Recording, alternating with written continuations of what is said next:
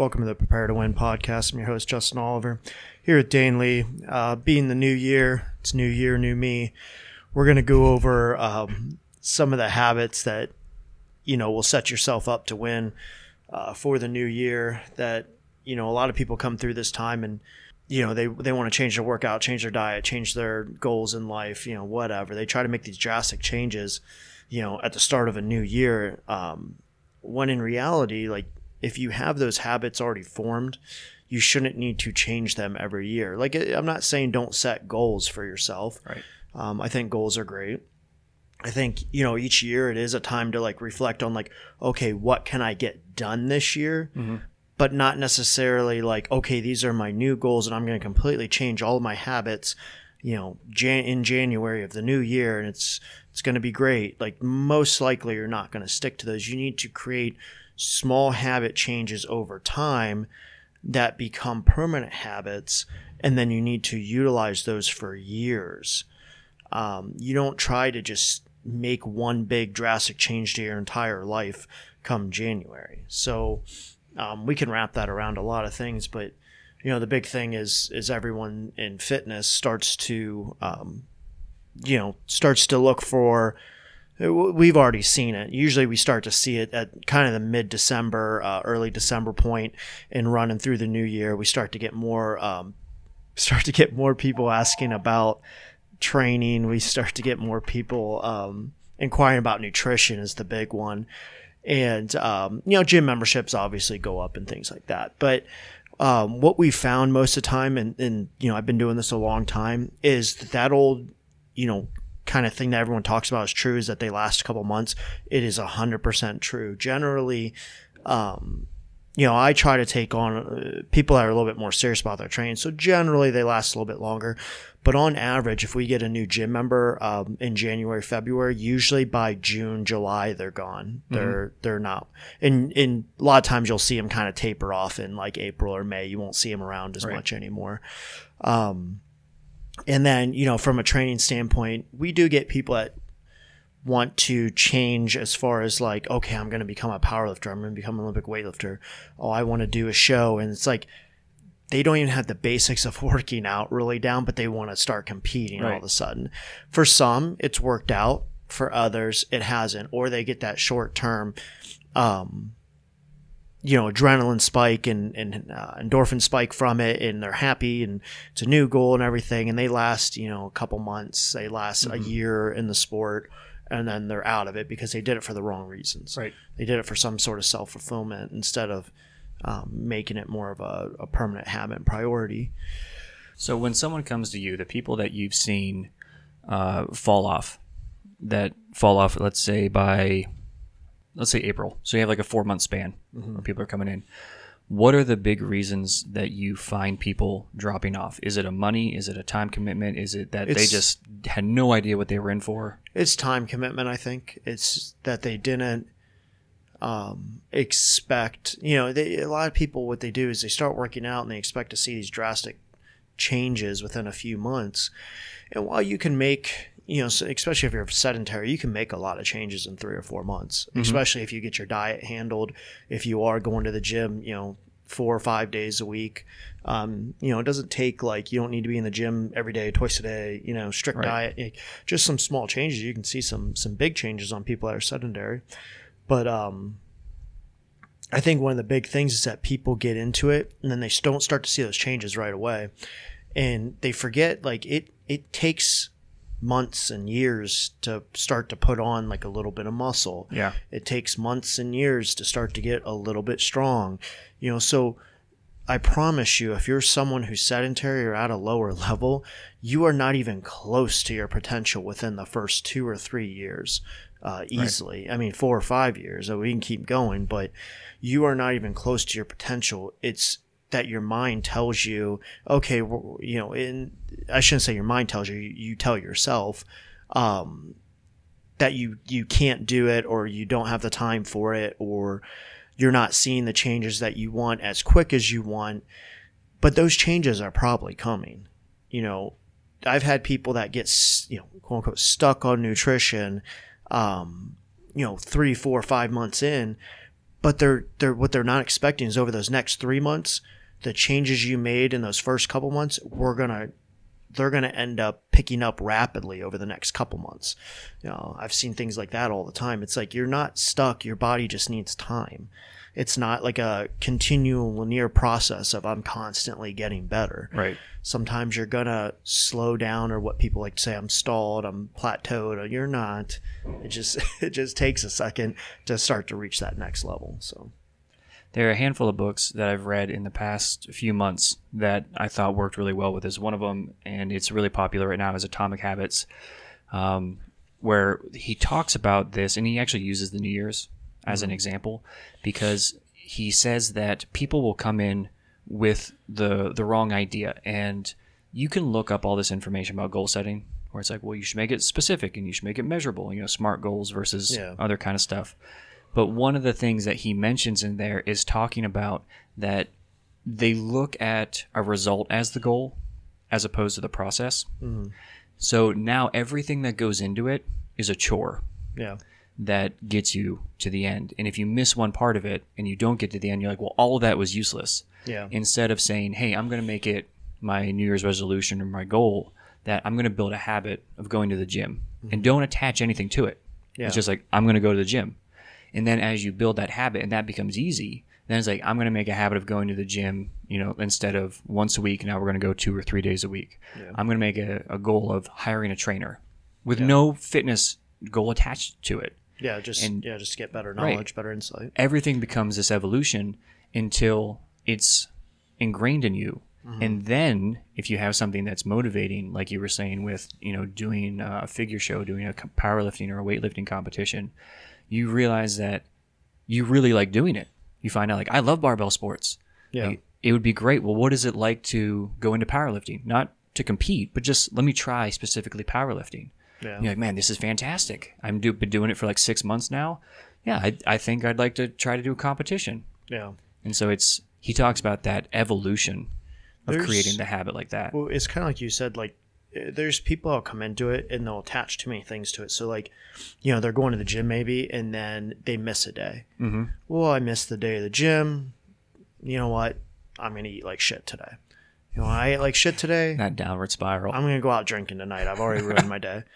Go out drinking, you ruin your sleep, and then it just becomes a process of like, okay, well, Monday's here, you know what I mean? Yeah. Got to get back to the gym, and then it turns into like, you know, the next Friday, Saturday, or whatever. It's the same thing again. Mm-hmm.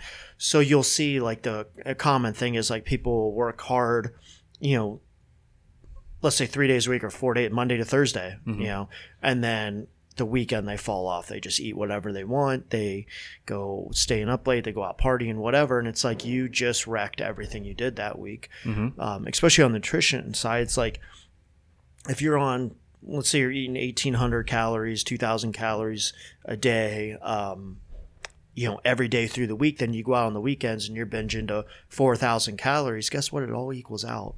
Mm-hmm. Like you're not, you just ruined everything you did during the week. So, Um, that's, that's kind of a lot of the problem is like if a lot of people just did small things. So like, um, back when I used to take on, uh, call it just kind of anybody on nutrition, mm-hmm. especially if people were like, I knew they were kind of sedentary. I knew they were a little bit obese, things like that, is I would just try to take out small things out of their diet at first. I wouldn't even have them track, weigh, nothing like that, because they're mm-hmm. not ready for that.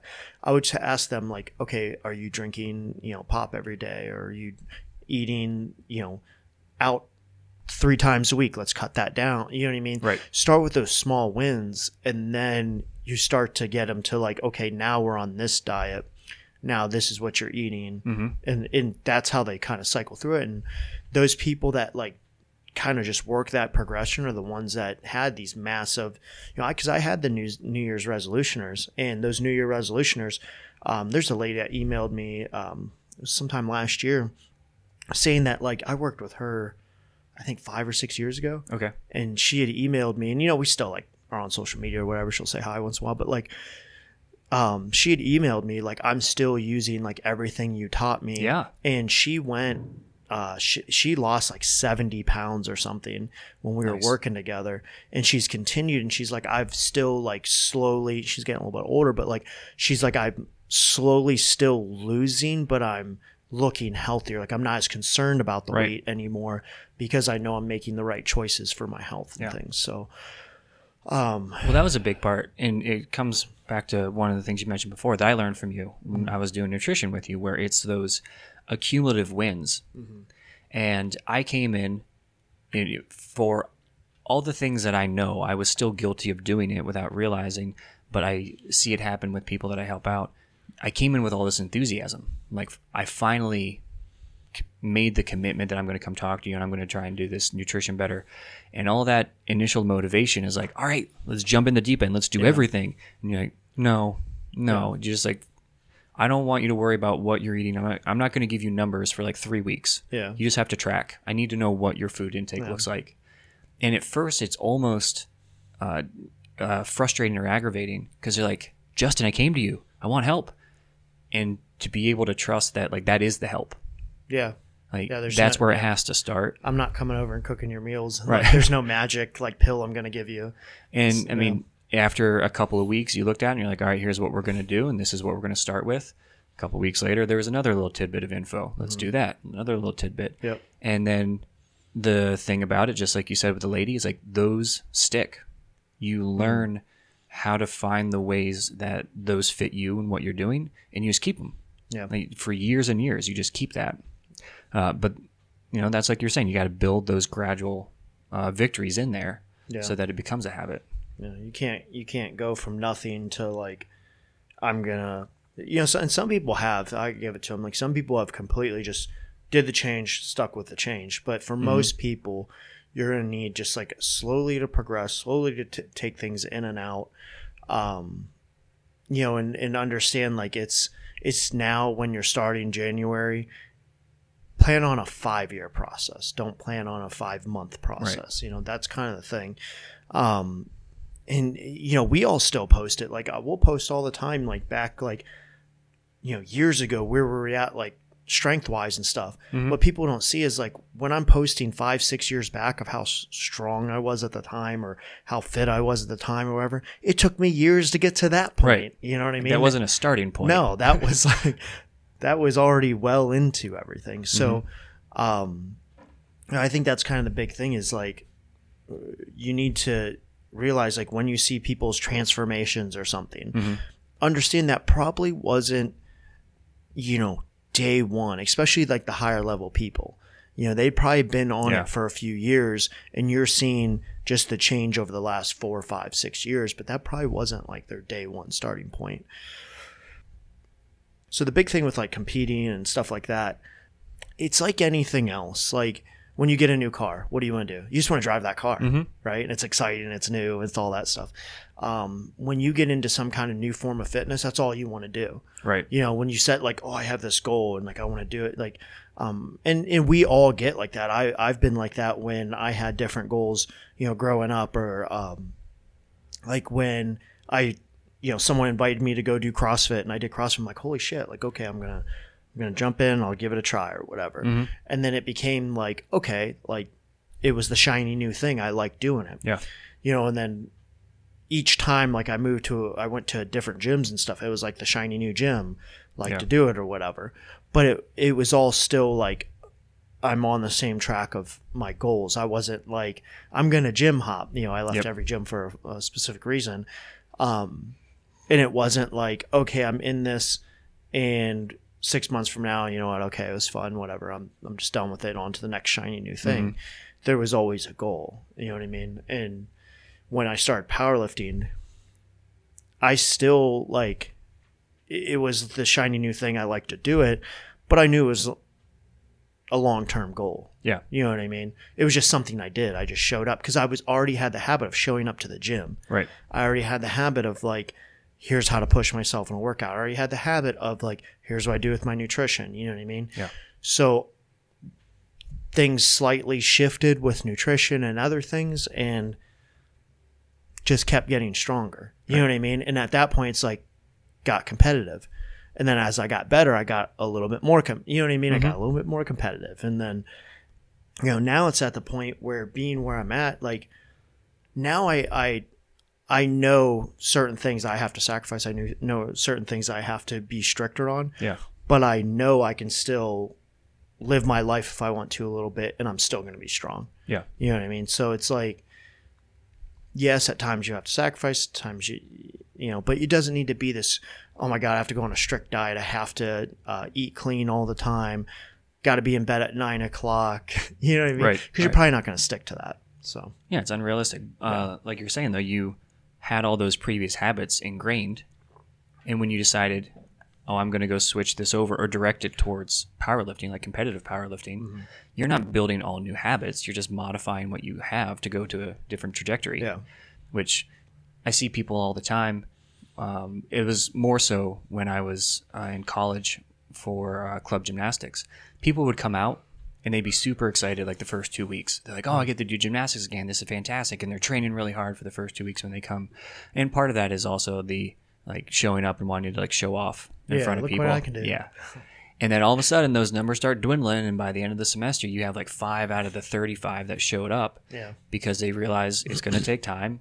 Uh, it hurts their body way more than it did before because they yeah. weren't training, and they don't want to train appropriately to be able to do it. Mm-hmm. And suddenly there are no habits that yeah. are foundations to let them keep doing it, and they just fall off. Yep. Yeah. I, I think that's uh, another reason for, you know, the, you know, I mean, we'll call it what it is, the obesity epidemic is mm-hmm. like, um, I saw this with a lot of people I grew up with, and I saw this, you know, now that I'm getting a little bit older, the people that like, they got into their twenties, kind of quit working out, and then it turned into like, it was this revolving cycle of like, because people would ask me if I could train them or write them a program or help them with nutrition. Yeah. And like, that's why I quit taking on people that I've like known in the past or family, anything like that, because I would have them come to me, and it's like every single time it was a waste of time. They would last for like two or three months and be off of it. And mm-hmm. like, you know, then I'll see posts all the time, I'm on this new diet, and then they're off. And it's like, in ten years, you've gotten worse. Like yeah. that shouldn't be the goal. It should be to get better. And, and you know, whether you think you have, you know, the time aspect, or I have this, I have that, it's all excuses, because I can show you people that have it worse or the same, you mm-hmm. know, or more priorities that are still fit, and they're not like great genetic people and all that stuff. They just made it a priority for years on end. Right. You know, we always talk about this, me and me and Lindsay, like I'll joke like, oh, I'm going to be old and fat and stuff. The truth of the matter is, is I can stop working out right now, and I can, you know, eat decent. All right. And I'll probably maintain a lot for years. It would probably be years before I would be anything that looked or resembled like dad bod-ish or fat yeah. or anything like that. Um, you know, or if like I went and I decide, you know what, I want to run. That's what I want to do. And I became a distance runner or something. It, it's, it would take a, a while to like knock off what was built. Yeah. Do you know what I mean? So, um, cause you spent so much time building it up to this yeah. point. So that's, that's kind of thing. It's just like anything else. Like if you, um, you know, if you worked hard your whole life, invested in stuff, and you became, you know, multi-millionaire, and you just quit your job and you're done working for mm-hmm. life, and you managed your money, you know, kind of smart and stuff, it's going to take a very, very long time for you to spend millions of dollars, as long as you're not being an asshole about right. it. You know what I mean? If you were just living life kind of as you normally were, mm-hmm. it's going to take a very long time to do it. It's no different. You you accumulated it over a very long time. It's going to take a long time for it yeah. to come off. So um, same, that goes in the reverse. If you've gained weight for a very, very, very long time, this is what we've told people, like semi-bluntly, is like, look, you've been unhealthy for ten or twelve years. It's not going to come off in six months and you're just completely changed. It's going to be something you're going to have to work out for right. years, you know? So like, I understand that as a client, you had this uh, revelation in the last six months that you wanted to lose it, or you know, maybe even less time, but the amount of time it's going to take you to lose it is not, uh, does not correlate with when you had the revelation. Yeah. It's all those years prior that led you to a point that you had to have it. Yeah. Um, I see that with guys who are getting into their mid to late thirties, and all of a sudden they're, they have that one moment that is the eye opener. It's their come to Jesus. They're like, oh man, I've either, you know, I've gained a lot of weight, or I've lost conditioning, I've lost strength, whatever it is. And they want to be able to try and get that back. And they jump into something because of that initial fear, which motivates them mm-hmm. of what they lost, without realizing all the fitness you might have had at one point in your life fifteen years ago fifteen years ago. Um, the amount of time that you've been away from that, yeah. you're not going to come back to that yep. in a couple of months. Nine times out of ten, they hurt themselves right. too. Yep. It's like, well, this is what I remember doing, so I'm going to jump right back into that. It's like, yeah. no. Yeah. But this is why uh, I always push, like, you have to work with someone on this mm-hmm. kind of thing because, uh, you know, coming to someone like you, whether it's for nutrition or if it's for uh, general fitness or for something specific no. like powerlifting, you need to be able to have someone f- help you to figure out where you start. Yeah, where to, that's important. Yeah, and how, and how to progress right. smartly through that. Because um, if I came to you as a client and I said, hey, I want to get into powerlifting, uh, I want to do a competition, and you said, why? Hmm. And I said, I, I don't know, it just kind of looks fun. That is a very different conversation than me coming to you saying, I really want to do powerlifting.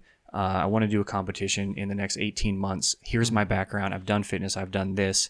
Why do you want to do it? Well, it's I've been doing barbell sports for a while now, and I really enjoy it. Yeah. I mean, even on paper, if the strength program might not look very different, mm. it's two completely different approaches yeah. for that client. And you need to have someone help you figure that out. Yeah. Yeah. Um, I, I remember...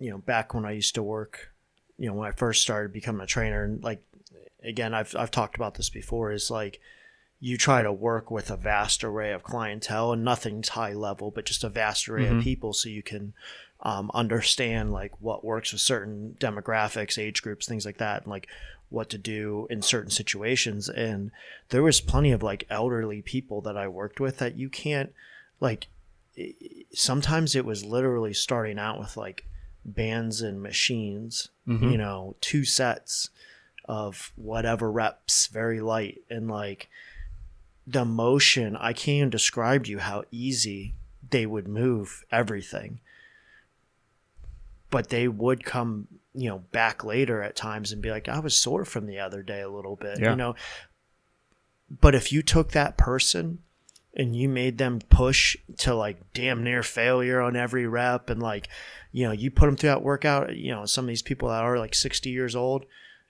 you might have put them in the hospital, right. you know what I mean? Yeah. Like, and I think a lot of people, um, especially people that just become like online trainers, um, I don't want to go off on a tangent on this, but they don't under, they don't understand that stuff. And you see it a lot in like CrossFit gyms. I've seen it a lot where like people get trained as if they're younger. And it's like that person just started working out, mm-hmm. just started, um, you know, doing CrossFit itself. You know what I mean? Like you cannot expect them to work out that way right. at that intensity and like with those weights and things, you know, sometimes it's very, very, very simple stuff that they need off the start. To, to kind of bring that all back together is like your starting point is not going to be the same as someone who's been working out if you're looking to be a little more competitive, or even if you're just looking to up your your your game on fitness and stuff, mm-hmm. your starting point is not going to be the same as someone who's already been kind of in this, you know, for three, four years or five years or whatever. They just haven't took it like completely serious right. and stuff. Um, you know, I had a nutrition client over, uh, was it last uh, winter into like the fall here, and she had, you know, always ate pretty healthy. She she'd avid workout girl, like four or five, six days a week at times. Like, you know, she, she did all the things, checked all the boxes pretty much, mm-hmm. but we cleaned up the diet. We tweaked some things and stuff. And I was just like, hey, like, you know, send me over what you're doing. And it was like classic, like got her workout from some fit girl online or whatever. I was like, hey, I was like, how about this? Why don't you get on my templates and let's just see what happens. You know what I mean? Just try it out. And it was amazing. One, like her body started changing very rapidly at that mm-hmm. point. But then two, like she was like, I f- like can actually feel that I really work out with the stuff you have me do. Yeah. Versus she was already working out, but it just wasn't the right stuff. You know what mm-hmm. I mean? Um, and she was someone who worked out all the time that still got sore from this, still, still, still like felt that, she, okay, I really worked out. Not that like soreness is like the ultimate right, driver of workout, but you, you get what I'm saying. So understand everyone's going to have a different starting point there, but. The other thing that I wanted to make sure to mention, um, the idea of like motivation. Mm-hmm. I think it's great that people, they hit the new year and they have this goal that they want to come in, they want to, I don't know, lose weight, improve yeah. fitness, whatever it is, uh, become competitive. Motivation is like few and far between and does not last long, especially when you're first starting something that you haven't spent a lot of time doing. You will lose motivation really quick because unless you have those habits in place, when the soreness kicks in, when the early time in the morning rolls around that you have to now get up compared to what you used to before so you can make time for this, yeah. or you're doing it after work when you normally go home and watch T V or whatever it is, it is so easy to be like, eh, I don't really want to do this. I'm no. not motivated. If you're relying on that New Year's resolution motivation, that is why things fail going into February, March, or yeah. April. You, ha- you have to make it part of your day, too. I think that's the kind of big thing.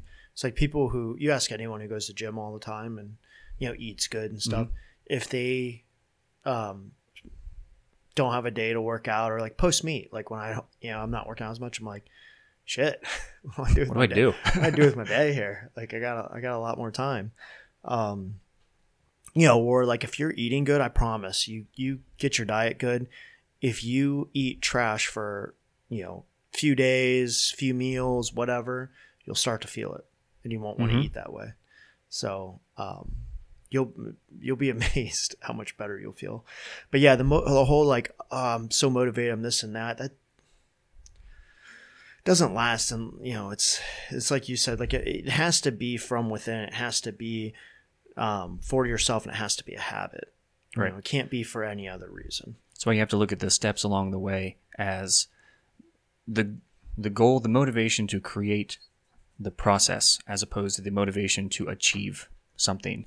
Yeah. Like you have to be motivated, and it's great that people get excited and they pull the trigger, mm-hmm. you know, walk into a gym and come talk to somebody to help you out with nutrition. Like that's great. That got you over that first hurdle. Do not rely on that same energy yeah. and excitement to carry you through the rest of it. Yeah. Cause trust me, you get a couple days in, it's not exciting yeah. anymore. Uh, it's just a lot of work. I think the other thing, you know, is invest, people need to invest in themselves. Like you see, um, and you'll notice, look at the post we put out yesterday mm-hmm. compared to other gyms posts. Other gyms are all about like, oh, we have this challenge, sign up for our, you know, eight week get fit program, whatever, the mm-hmm. jump start to the new year, eight week, this ten week, that twelve week, whatever. Um, all these gyms are putting that stuff out, and we're here challenging you, saying like, look, if you want to make yourself better, there's no specials, there's no deals. We're not giving discounts. We're not doing challenges. You're going to come over here and you're going to get better. Mm-hmm. If that's what you truly care about, then you're going to do it. You know, if you're looking for the twelve week quick fix, you're going to, you're going to do that twelve weeks and you're going to be right back where you started. Right. And you know, the other side of that is like people look for those deals. So it's like, oh, it's a hundred dollars for three months of this. I tell you now, if someone's charging you that cheap, it's bullshit. It's, mm-hmm. it's not going to get you anywhere. Um, You know, not to say there's not templates out there you could do. Okay.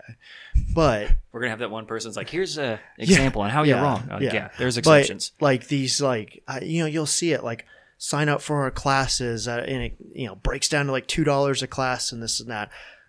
That class is just, it's getting you moving. Sure. But it's not actually going to do anything for you long term. They're not teaching you anything. Right. And that's kind of the big difference with us is like when you pay us, what we're asking is you are paying us because we are going to tell you and teach you mm-hmm. what to do.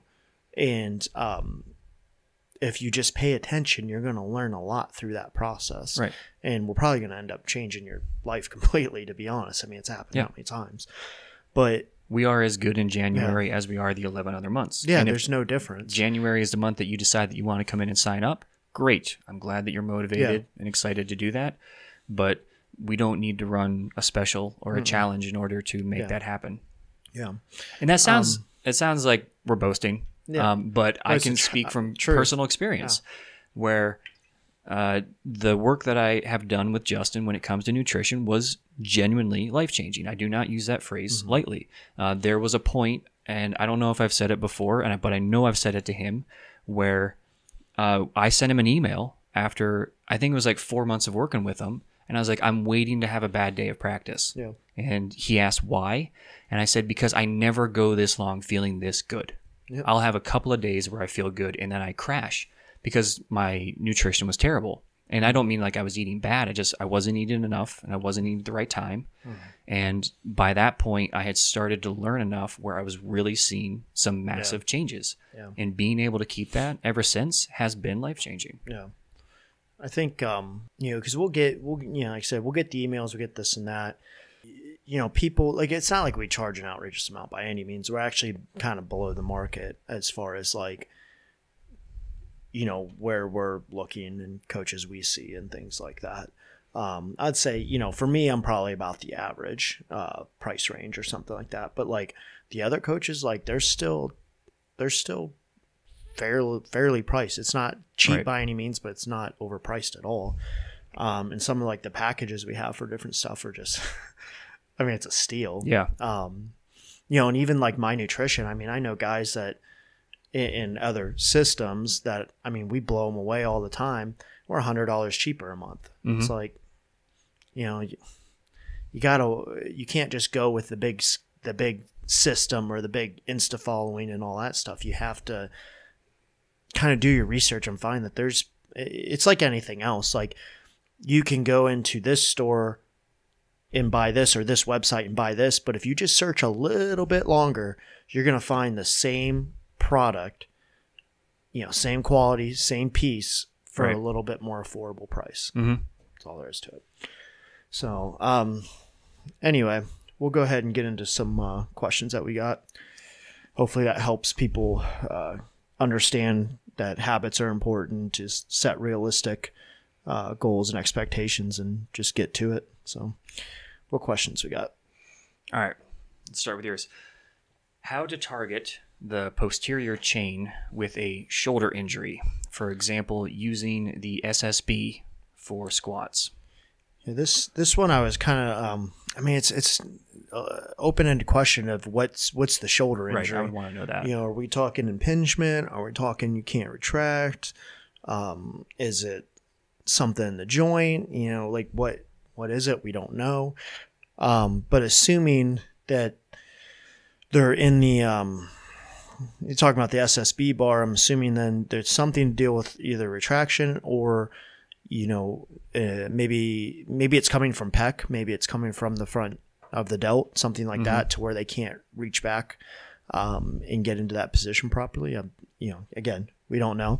But um, just assuming you have a shoulder injury, there's plenty of things you can do that for the posterior chain that don't really involve it too much. If you're able to hold on to a bar, you can do things like R D Ls, obviously. Um, you can do single leg work or even double leg, you know, dumbbell R D Ls. Mm-hmm. You can do the belt squat. You can, you know, there's there's countless things. Like you could always jump on machines if you absolutely need to. Right. Like there's no, again, if you're injured, you need to learn how to work around it. And working around it could mean jumping on a machine at the time or using whatever's available yeah. to still work your posterior chain without utilizing the shoulders at all. So yeah, definitely yeah. be equipment dependent with like what you yeah, have what you have to. Yeah, what you have access to. But um, if you're using a reference like S S B, you're probably in a location that has other equipment mm-hmm. um, that you'd be able to use. And yeah, you might have to MacGyver some things in order to do it. But coming back to the idea of the injury being really important, it also gives you an idea of how long you're not going to be able to go back to the squat yeah. the way that you were. And you know, that can change the the question a little bit. So if you have like, hey, it just bothering me, I need to back off for like a week. All right, mm-hmm. well, here's a plan. Do this instead as an yeah. alternative. But if you have something where uh, you have, let's say, a pec strain and you can't get into that position, you probably won't be in that position for maybe like six weeks. Mm. Well, okay, that could be a different conversation where, yeah, we can still look at all those exercises yeah. for the posterior chain, but we might want to be a little bit more careful on what we select so that you can actually fit that into the programming yeah. in a better way. There's, there's again, I mean, it's, there's so much you can do too. What I would say is first you want to obviously find out what positions it hurts in. Mm-hmm. Don't do those. Um, that's kind of the biggest thing. Um, and then modify accordingly to like whatever your goal is also. So it might be something like if you have a, a, a glute ham machine, like there's a lot you can do there mm-hmm. as long as, again, like, you're being mindful of that shoulder if you have to like kind of hold your body up to get on there. Um, but you can do G H Rs, you can do different uh, extensions and things like that. Um, if you have a kettlebell, you could, again, if you can't raise that one shoulder, you can still do a single arm kettlebell swing. Mm-hmm. You know, I wouldn't do it extremely heavy. Um, but there's all kinds of things you can do. It's just, you're going to have to find what doesn't aggravate that injury. And then, um, what you're able to do mobility wise, maybe it doesn't hurt. Um, but maybe you can't move it into that position. So, you know, those, those things might be knocked out. So for example, like if you can't get into a straight bar, um, but you can get into like a buffalo bar or something. Mm-hmm. Okay. Then as long as there's no pain there, there, I don't see a real problem with jumping into a, a buffalo bar and using that instead. Camber bar, you know, kind of same thing. Yeah. Um, but it just depends on what you have access to and again, what the injury is. So let's, uh, I'll throw something out there. Let's say they, they can't hold a bar or they can't hold weight at all. They can't put a bar on their back in any way. They can't put anything in their hands. Mm. Um, so limiting them to, let's say, belt squat and leg press for yeah examples. Unless you have a leg curl or something uh yeah. Okay, we'll throw leg curl in there with it yeah. too, as without knowing anything besides that, which might make it hard. As a strength coach, would you want to take anything else into consideration for number of days a week or volume? Let's just, you know, again, assuming what you're saying, that we we only have access to those couple yeah. pieces. What I would do, and again, this is all going to depend on your level of fitness and things right. like that. But then I would shoot for, um, if you did a two day a week, or maybe one week or one, one day you go um, a little bit heavier and the next day is like reps, mm-hmm. or you could go to, um, you know, one day is reps and then the other day is more of a slower tempo work, okay. things like that. Um, I wouldn't stretch it to three days just because you're, you're probably going to get enough overload out of two days um, with the um, amount of machines or like things that you can actually do. Yeah. Cause it, you know, assuming that too, as long as again, you have a decent balance, you could be doing things like lunges and stuff like mm-hmm. that also. Um, so maybe, you know, if you are a little bit higher level, maybe you can do two days of weights. And then the other day is more of, um, a little bit of body weight, just getting the body moving. Okay. So you could do things like box step ups, box side step ups, mm-hmm. Um, you could do lunges and stuff. Maybe you do a small circuit of things like that.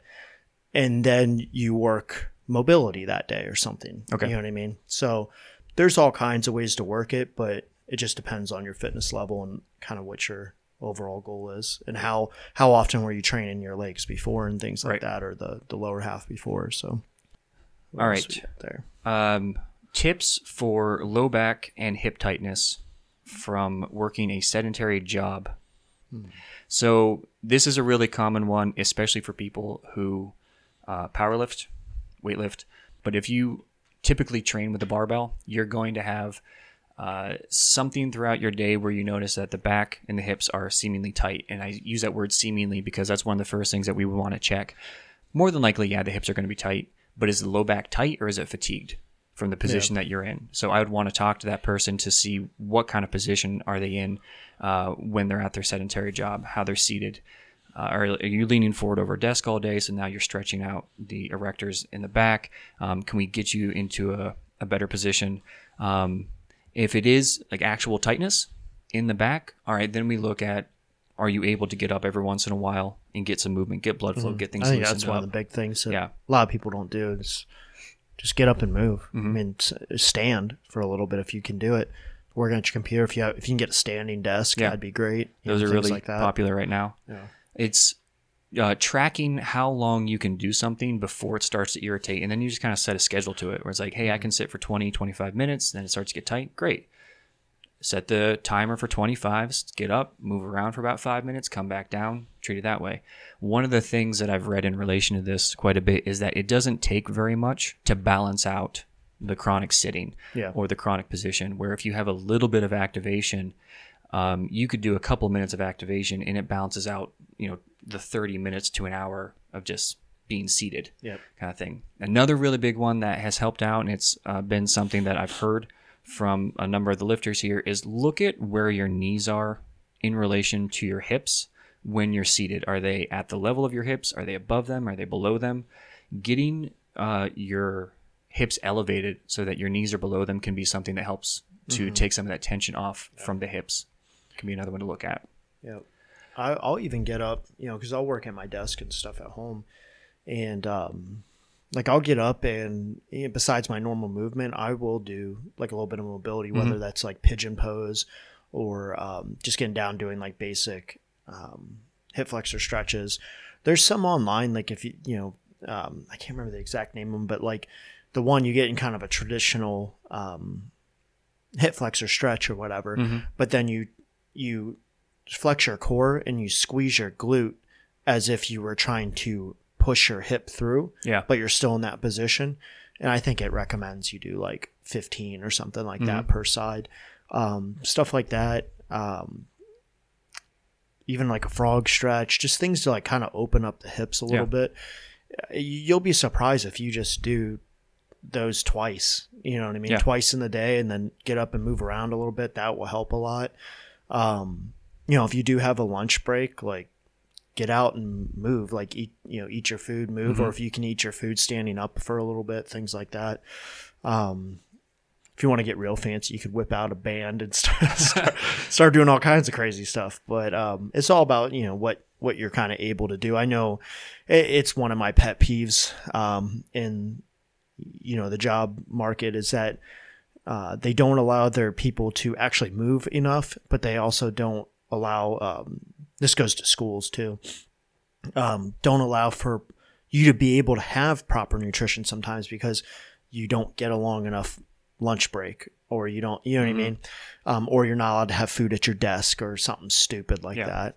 Um, you know, and, and if that's the case, if you are allowed to have food at your desk, you need to make better choices, but that's a separate thing. So don't have the cabinet full of chocolates and everything else, you know, oh, darn cookies and snacks. Yeah.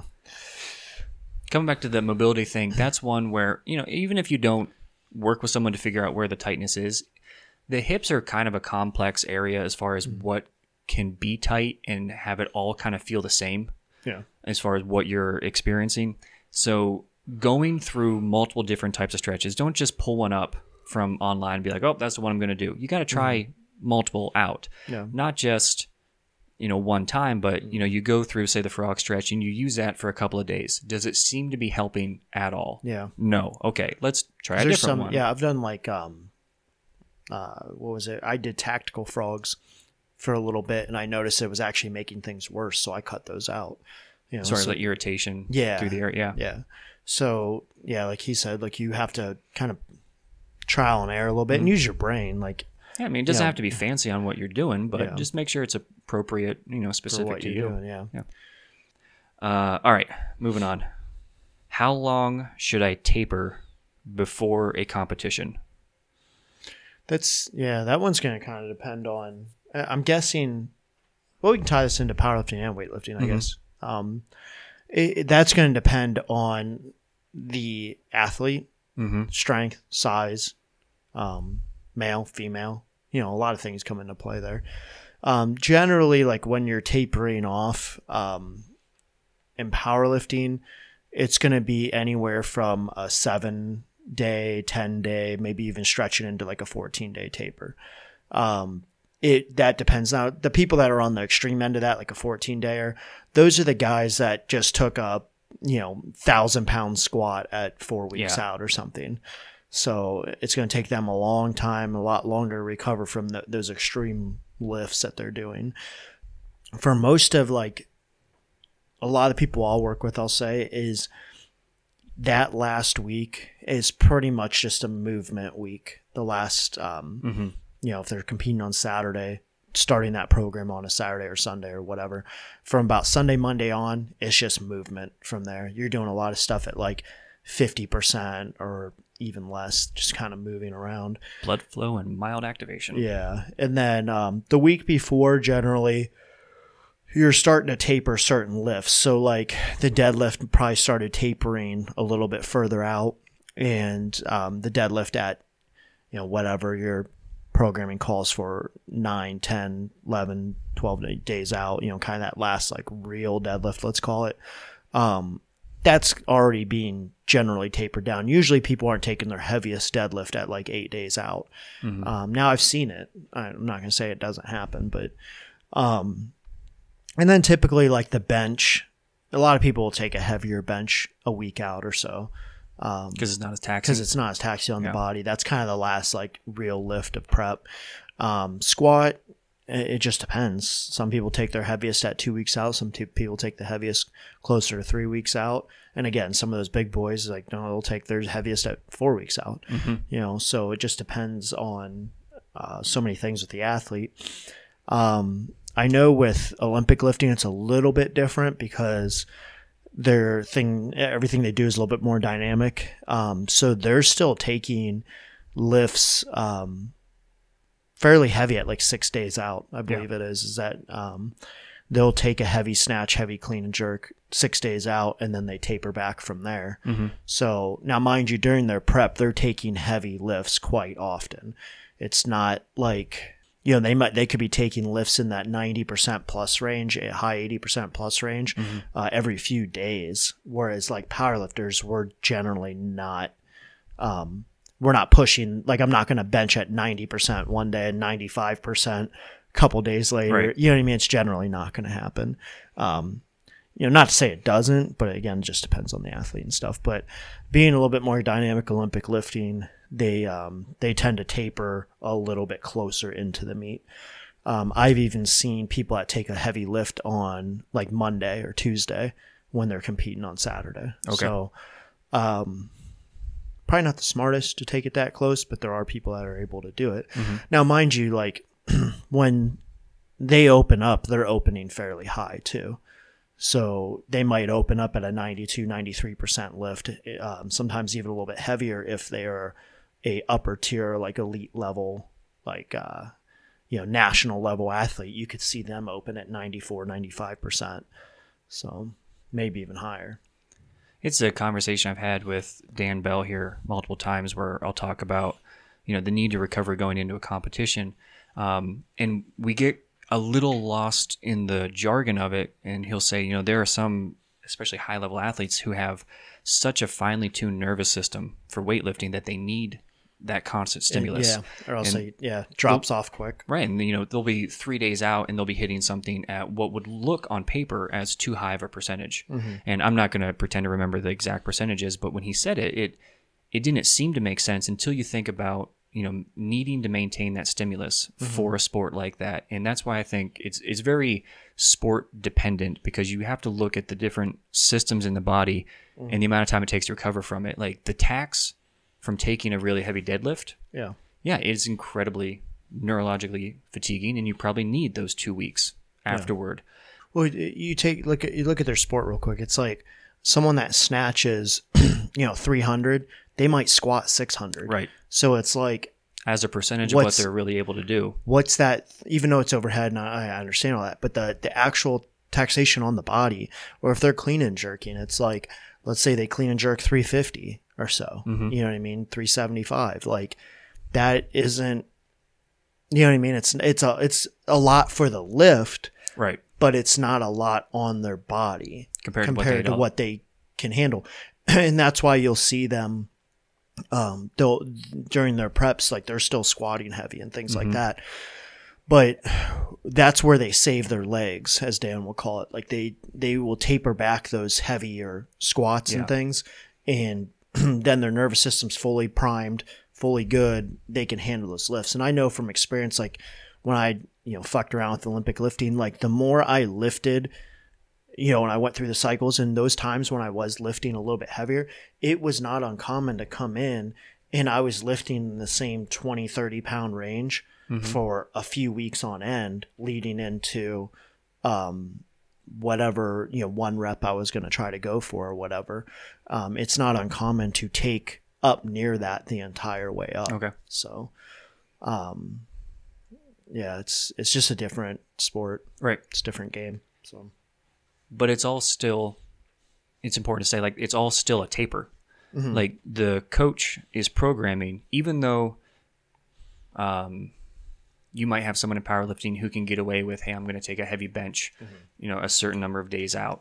Um, I'm going to take a clean and jerk at a certain percentage in order to keep that stimulus. Mm-hmm. You still know that it is done that way specifically for the athlete, yeah. for that sport and what yeah. you're trying to accomplish. Well, and it's, it's based on you know, previous experience. Yeah. You have to know comes, how you react to it. It comes back to the, that's why the more preps you do with an athlete, the general, generally you figure a little bit more out about them. But, um, like the, that whole, the whole thing of t- tapering is to drop off fatigue, mm-hmm. but not drop off fatigue too much, and also keep the nervous system awake. Mm-hmm. You know what I mean? You, last thing you want to do is start that taper too early, and their body's unprimed, let's call it, like they're not ready for that heavier weight. And then they get in there and it feels, it feels right. fucking heavy. Um, the reverse side of that, if you wait too late to taper them, there's too much fatigue still held. There's the nervous system still down, and they take off that weight and it feels fucking heavy. Mm-hmm. So, you know, it's kind of a fine line. Um, a lot of things do come in in the peak and taper, and that's the game changer, peak and taper. If you if you screw that up, you you could be missing out, especially should get a little bit better. You could be missing out on some weight mm-hmm. for sure. So, so it's good to have the general uh, time frame, like Justin was saying, like that seven to ten days out from competition, and then it becomes an, an art of modifying appropriately mm-hmm. based on the sport and the person, and you know what you're trying to accomplish when you get there. Yep. Yeah, yeah. You'll see. Um, I just kind of want to touch on one thing with that. You'll see, like, it's popular in like U S A P L coaches and stuff. Now, understandably, like if you're on P E Ds, you're gonna be able to hold a little bit longer. Um, but you'll see, you'll see these guys, you know, and we had a guy in here for years, you know, he kept doing it, but he would take, um, extremely heavy deadlifts, like four days out from competition, squat heavy and everything. He was still lifting heavy the week of the meet. Um, so I've seen a lot of times where these people will take like heavy squat, heavy pull on like mon- rationale for Monday that? and Tuesday. Um, I think he was doing like the, uh, I forget what method. Yeah, I think it was like the Chico method or something like that. Okay. He was doing at the time, and their their whole belief it was like that. One, it was keeping everything turned on and primed, and like you're supposed to treat the platform as just another training day, and like okay. it was just a basically you've lifted heavy so often, like you're just you should be able to get on the platform and do that. And what they what some of them don't understand is you're taking a model of like heavily dosed, drugged athlete and applying it to someone that's natural. But then also um, on the other side of that is like, even for someone that's on, you would not want to do that the week of. But, um, you know, he would do every single meet he would underperform in. He would drop his deadlifts, you know, and it was like thirty pounds underweight that he could pull and things like that. And God, it was crazy to watch, but every meet he, he did it for like three, four meets in a row for over the course of two years. And never learned, like, never learned. Wow. And, you know, maybe he got lucky and hit one lift uh, well or something, got mm-hmm. a small P R or whatever. But it's like, man, if, if that guy would have just like let himself taper, who knows what he was capable of. Cause I think at the time he was like going for like junior American records and shit in the U S A P L. And it's like, wow, man, if you just, if you just had a brain, but, um, little bit of science. Yeah, the whole the whole aspect of like lifting heavy during that deload was supposed to be the deload taper week. Uh, there's no point. You're not getting stronger that week.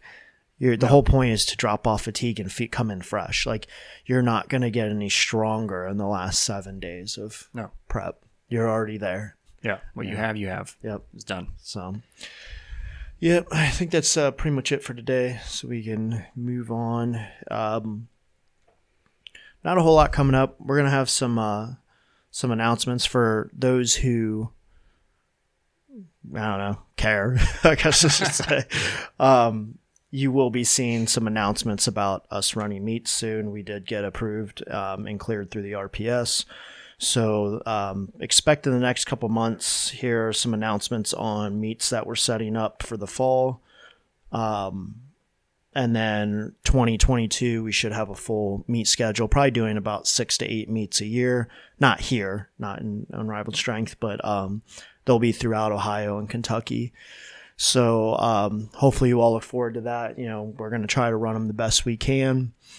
Um, you know, I plan on us fucking up. You'll fuck up. Everyone will fuck up. It happens. It's a learning process. Yeah. But um, we're going to try to bring, you know, the best we can. And, um, these will be mono meets. You'll have the monos and benches in the warm-up room, same shit that you'll be using on the platform. Um, you know, we're going to not get overly fancy with some things, but we're going to do it how we would like meets to be ran. So hopefully you all support that. Um, hopefully you all join in. So, uh, yeah, that's pretty much it today.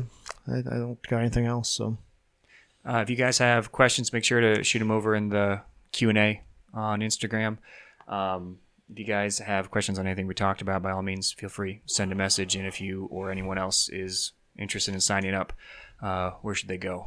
Website, for, give a call. For what? If Sorry. They want to be a member, if they've decided they're going to take oh, things seriously. Yeah. If, hey, if you want to take it serious, uh, unrivaled strength gym at gmail dot com. Uh, that's the gym's email address. You can send things over. We have a couple people that run that email, so um, we get back to people pretty quickly. If you have any inquiries, coaching questions, programming questions, nutrition questions, uh, if you ever want to drop in, kind of the same thing, email us beforehand um, because we are not always staffed, um, and that way we can get you set up to drop in. So um, that's pretty much uh, all I have. So Sounds new good. Year, new me. We're out. See ya. Have a good one.